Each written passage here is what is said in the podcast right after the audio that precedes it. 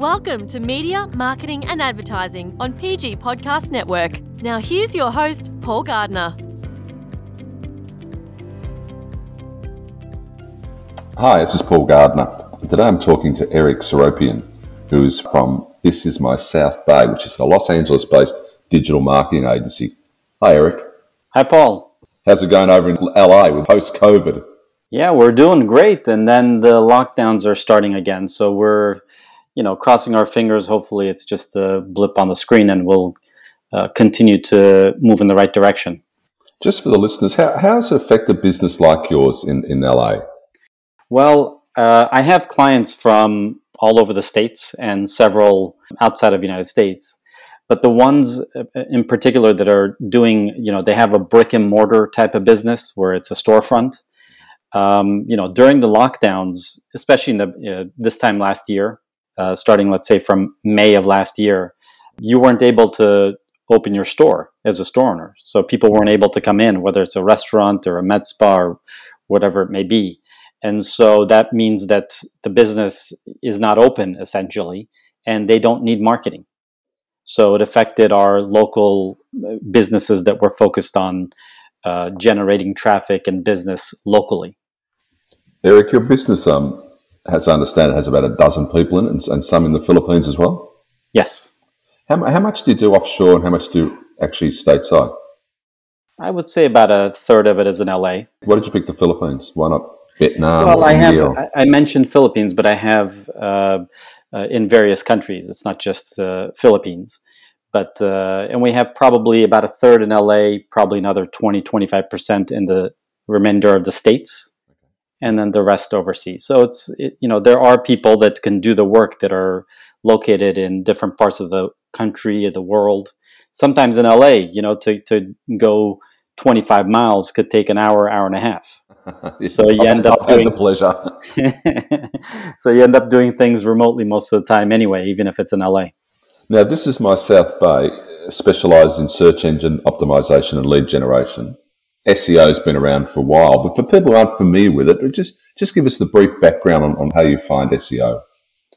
So, search engine optimization, uh, SEO for short, uh, for your audience that isn't aware, is the practice of when when you search. Let's say you go to Google and you search for something. Um, usually, you have on the search engine results page, you have the top two or three that it'll say sponsored at the top of the page and maybe the bottom two or three that'll say sponsored. So that fat middle there, the, there's about 10 on every page that is organically listed there, a list of uh, websites that Google lists there. You can't buy that. It's it, that real estate is not something that you can purchase. It's one of those things where Google is trying to deliver the best possible website to the user, saying, "Hey, you're looking for a restaurant in your neighborhood and then here's a restaurant that has a good number of reviews that has a you know the, everything is there on the website. I think you two should meet. And so that's that's kind of google's a way of signing off on it. And it's been around what for six years seven years? I fell into it back in 2008 so it was okay. around way before then. How, how has it evolved since then? The, the big thing is um, a lot of the traffic is going through google. A lot of the search when we search, a lot of it in the States here is through Google. And so, what Google has done differently than search engines before them is that they've thought of the user first and figured if I take care of the user and we get all, a lot of people searching on Google, then the advertisers will find us. And that's exactly what's happened. In the past, the uh, search engines that have come and gone have been more advertiser centric, and Google is more user centric. And so everything that Google does is to make sure that you get the best possible user experience. And so if you're searching for uh, a restaurant in, let's say, New York City, and you have a restaurant that comes up in somewhere in Anchorage, Alaska, or Miami, Florida, or in Australia, that's not a good user experience. And so what happens is a lot of times when we have a bad experience like that, we don't even remember the website that we went to. We just remember that Google sent us there and so we get frustrated with the search engine that's recommending us to, to, to go there and so google always is trying to make sure that that doesn't happen that if you're looking to purchase pencils online, that it doesn't take you to a, a website that sells T-shirts. And so that's everything that they're doing is you know with that in the in the front of their mind. So Eric, it's clearly not a case of one size fits all. It depends on the the client and, and I'd imagine uh, their speciality and their product and who they're trying to aim at. I mean, it must be difficult to do different search engine optimizations for different clients. How, how do you how do you start? What's your starting point? Well, for us, what we uh, lock in on is first of all, the very beginning of SEO is you want to make sure that the website is quote unquote optimizable. So, uh, for instance, if you have a website that loads three times, uh, takes longer to load the website, let's say it takes 10 seconds to load when it should take two seconds, that is not a good user experience. And so people get frustrated, they leave. And so Google watches out for that. You don't want to have broken links on the website. You want to make sure that the pages are uh, tagged correctly so Google can read it. Uh, a lot of e-commerce type of sites, what they'll do is they'll put the stock number as the tag of the page, and Google doesn't know XYZ214B4. It doesn't know what that is. So if you put men's uh, blue baseball cap, it'll know what that is. So you want to be able to make sure that all your pages are tagged correctly. It's easy for Google to go in and spider it and crawl it and index the, the pages.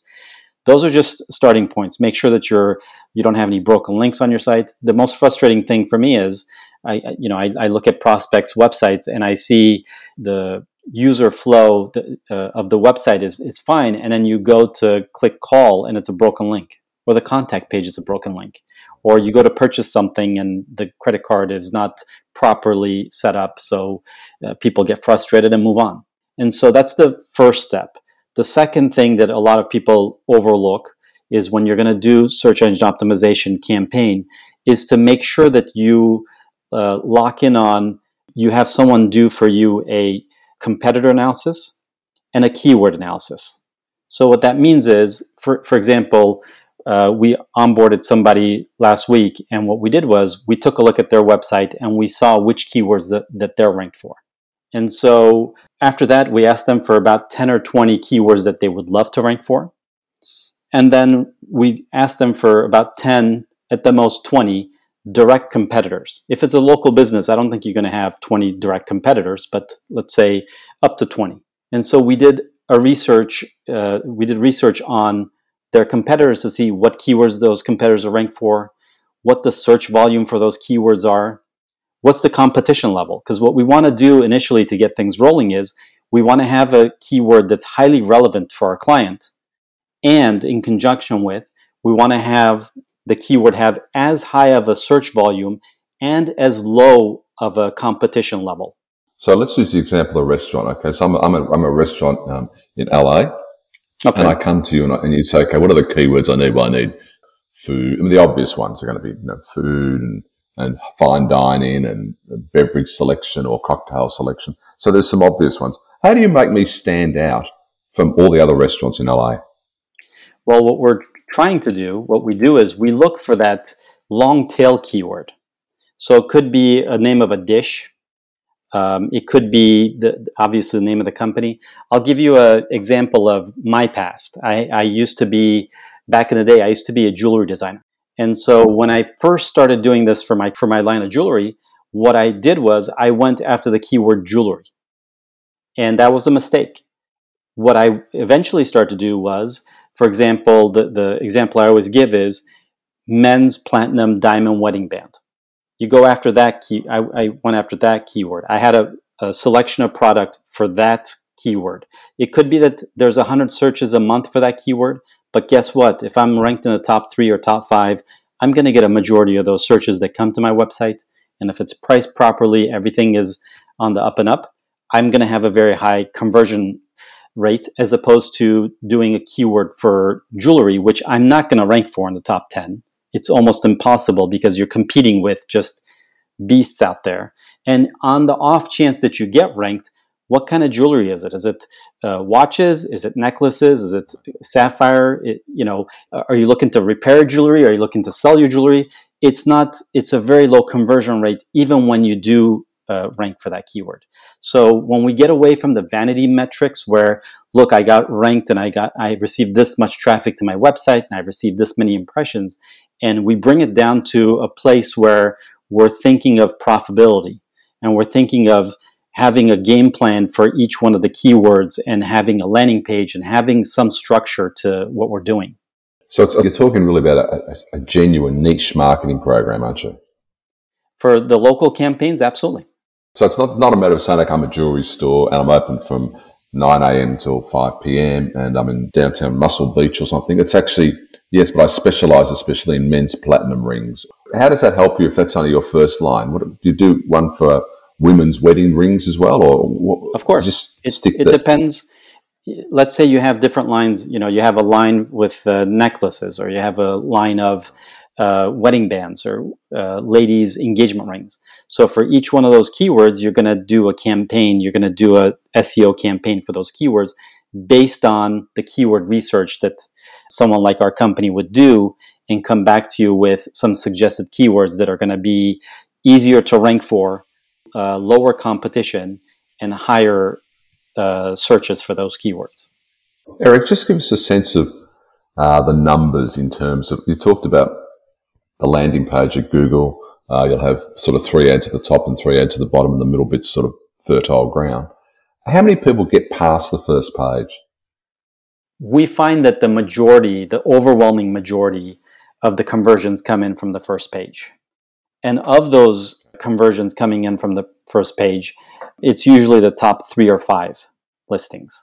So not very many people go all the way to the end of the first page or the second, third, fifth page. I've done it before. I've it's been important enough to me, or I haven't found what I'm looking for, and I've continued to search. I've gone to the third page, fifth page, as long as I've. At some point, you feel like you've uh, you're starting to maybe see the same website again, or it's becoming less relevant. Um, but I've, I've gone past the first page many times. But generally, from what we're seeing, a lot of, you know, a majority of the conversions are coming from the first page. Now, if I get my keywords put up there and people have searched me, why does all of a sudden ads start appearing? If I'm looking for a refrigerator for the next three months, little ads bob up on my um, every time I go on Google. Why does that happen? Well, uh, Google is uh, selling ad space. So, and it's watching what people are searching for and trying to guess what it is that you you might be interested in. So, there's a big thing uh, uh, that needs to be studied as a marketer is user intent. So, for example, let's say I'm in front of my computer and I'm at home uh, and I search a brand of a car, let's say uh, Mercedes Benz. And so when I search Mercedes Benz from my computer, Google has a profile on my past searches in order to deliver the best possible search result. Google kind of has an understanding of my more or less what my age group is, where I live, my income, my hobbies, and it's trying to deliver the best possible search result. My next door neighbor, they can type in Mercedes Benz and they will get different search results. Maybe I'm going to get Mercedes Benz lease options, and maybe my next door neighbor is going to get uh, listing for uh, Mercedes Benz uh, mechanics, tune up, or whatever the case may be. So, depending on what it is that we've searched for, you know, Google kind of has an understanding if we own the car, if we're leasing the car, if we need a mechanic, if we need, and they're trying to deliver, uh, they're trying to guess. It's kind of like it, there's auto guess on Google where you start typing in a couple of letters and it's kind of guessing on, on the autofill what it thinks you're searching for to try to help you along. And that's the same thing with the banners is that you know you've searched for something, if you've searched for a restaurant, you might start to see restaurant banners coming up and that happens on Facebook and you know many other apps out there where they're sure. trying to lock in sure. on okay, this client is in the market searching for this, actively looking for this. Let's get some banners up for for this user uh, along this product or service line. I'm talking to Eric Seropian from This Is My South Bay in LA. Eric, let's go back to the jewelry example. So we've, we've decided we're going to specialize in men's platinum rings. That's a key word. We find ourselves smack bang in the middle of page one, which is fantastic. It's a niche market for us. And the other competitors are seeing what we're doing and they start putting in men's platinum rings too. Where do we go next? What, what's our next thing when suddenly they're bigger or better, or it's suddenly Tiffany's and suddenly appears above us? What, how do we then target that and fix that? So now that we've identified, so far we've talked about making sure the website is optimizable. We've done our competitor research, we've done our keyword research, and we've locked in on keywords that we want to target. Now, how do we get Google's attention? And so, one of the ways to get Google's attention is to create content. So, that could be writing a blog post, it could be doing a video, uh, it could be being a guest on another podcast, or having somebody mention your website on their website. So, now we're going to get into optimizing. And a couple of things that we need to do to optimize is, uh, like I said, content creation the second thing is we want to make sure that we are in control of our reputation management. So uh, that means that if there are tools out there that you, you know, all of these tools cost money, by the way. Sure, it's sure. rare that these are, you know, you're going to find these for free. But you, ha- there are tools out there that you can see if somebody mentions you on some forum somewhere or on a Facebook fan page somewhere, you will, it'll trigger uh, notification and you can see you know if it's good you can mention thank you so much. It was a pleasure having you working with you etc if it's something bad then you can reach out and say hey you know we're sorry you had a bad experience. How can we make it good so google's watching that uh, I, I, do this for my clients that are yelp advertisers where um, it's always good to uh, respond to the five star reviews but also as a user when I use Yelp and I want to purchase something and I look at their Yelp reviews, I always go to the uh, one and two star reviews to see what they're saying. And if I see that the brand, the company is making an effort to make it right, you know, uh, we're sorry you had a bad experience. How can we make it right? We would love to give you a refund. We would like to figure it out. Call us at, at our number, whatever. And you see sometimes that people don't want to have anything to do with it. They're done. They're upset. They continue to complain but at least I see that the brand is saying like trying to make it right as opposed to not responding or responding in a nasty way, which I don't. I'm not. You know, as a consumer, you never want to have a sure, brand sure. attack you. And so uh, we want to make sure that our reputation management is is being monitored.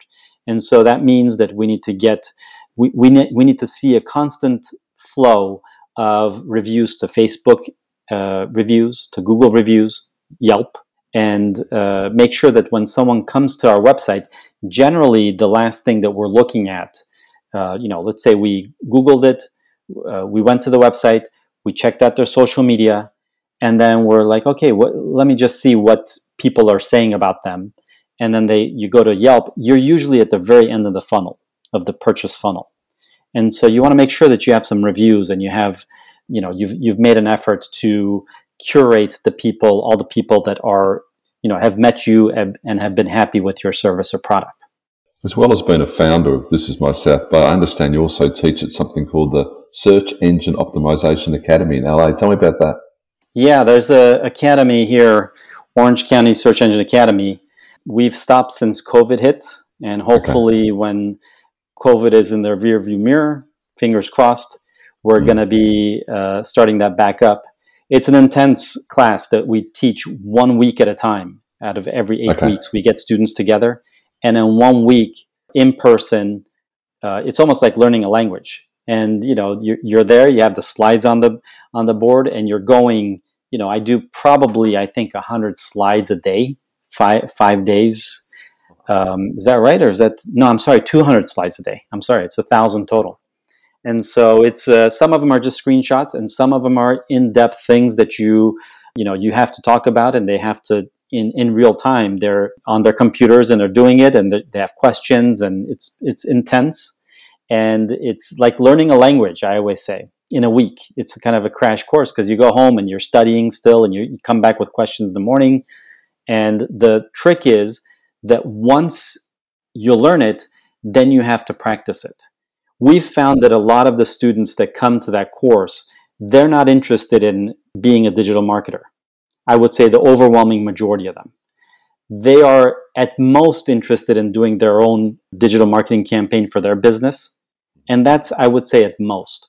What a lot of people come there, come to the school to learn is they want to know uh, because they've tried outsourcing it to Asia and they've tried to do it themselves and they've given it to their neighbor's kid that can, you know, that posts on, you know, they've tried yeah. all kinds of things and it just hasn't worked. And so they know that it's important. They know that digital is not going anywhere. It's getting bigger every day. Think, you know, print, uh, all the money, a lot of the money from print in the last decade or two has gone into digital. And so they, they don't want to walk away from it. They see their competitors are doing well with it. So they come in just to understand what the heck is this thing that, you know, how do I get Google's attention? Why am I not ranked? And why is, and so those are, you know, it, it's good to have that information because at the end of the day, the, the people that come in, they invest an entire week. It's a lot of time to be away from their work and their family and so on. But they're not looking to leave their job and leave their family to do digital marketing for their business. So every, they have their business, they have their priorities, and then you know they're, they're looking to hire someone in house or a consultant or what have you. But they, they want to know how do you read this report? Like, why is it that I have 10,000 10, keywords that are ranked, but nothing is coming in? Eric, don't you find it ironic that um, it has to be face to face? You can't do it virtually. You know, it, it really depends. There are studies done on this. Um, there are some people, certain part of your brain or whatever, that uh, feels more comfortable or more engaged in person. And, you know, I would say the younger generation, especially, they're used to just going on YouTube and whatever and trying to just figure things out. Obviously, you know, you can't really do this on YouTube with a couple of videos, but they're more comfortable with modules or doing the classes online. Eric, this has been a very interesting discussion. I really appreciate your time. Thank you. As I understand it, the SEO, for me, at any rate, was you know fairly simple. But the way you've explained it and the steps to take it to ensure that it actually works, I can see why people can actually rank better on search engines using search engine optimization. And I really appreciate your time. And I wish you all the best to her. This is my South Bay and also the Search Engine Optimization Academy in LA when it gets back. Eric, thank you. Thanks for your time. Thank you.